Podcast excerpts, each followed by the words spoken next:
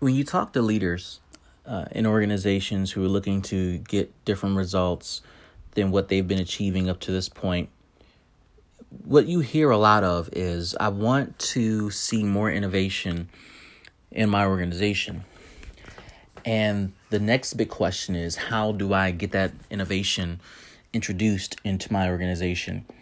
I had a conversation with someone this week about uh, an idea that they had, and the idea is so different from the norm in the nonprofit community. And the idea was around revenue generation.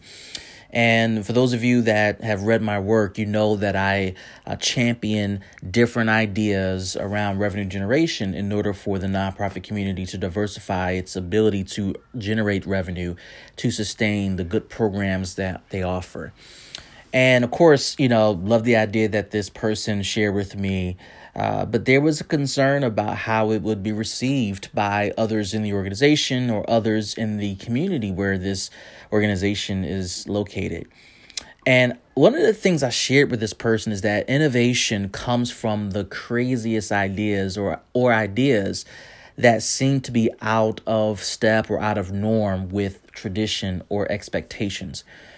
And I would submit to you leaders who are listening to this podcast, particularly those leaders who are looking to change things up or to do things a little different or to generate different results.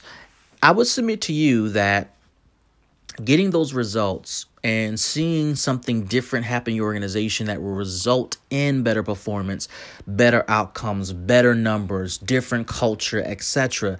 That it comes from having people on the team who bring something totally different and totally abnormal to the current culture and quite frankly abnormal to your current thought process.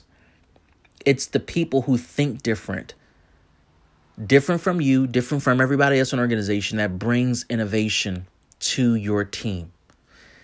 It's uncomfortable. It doesn't feel right all the time. It it can make you feel inadequate or insecure, but here's the reality. If you want innovation, which is doing something different and more creative than you have before, one of the things or one of the ways of getting to that is to introduce people who have different ideas to your team. That's it.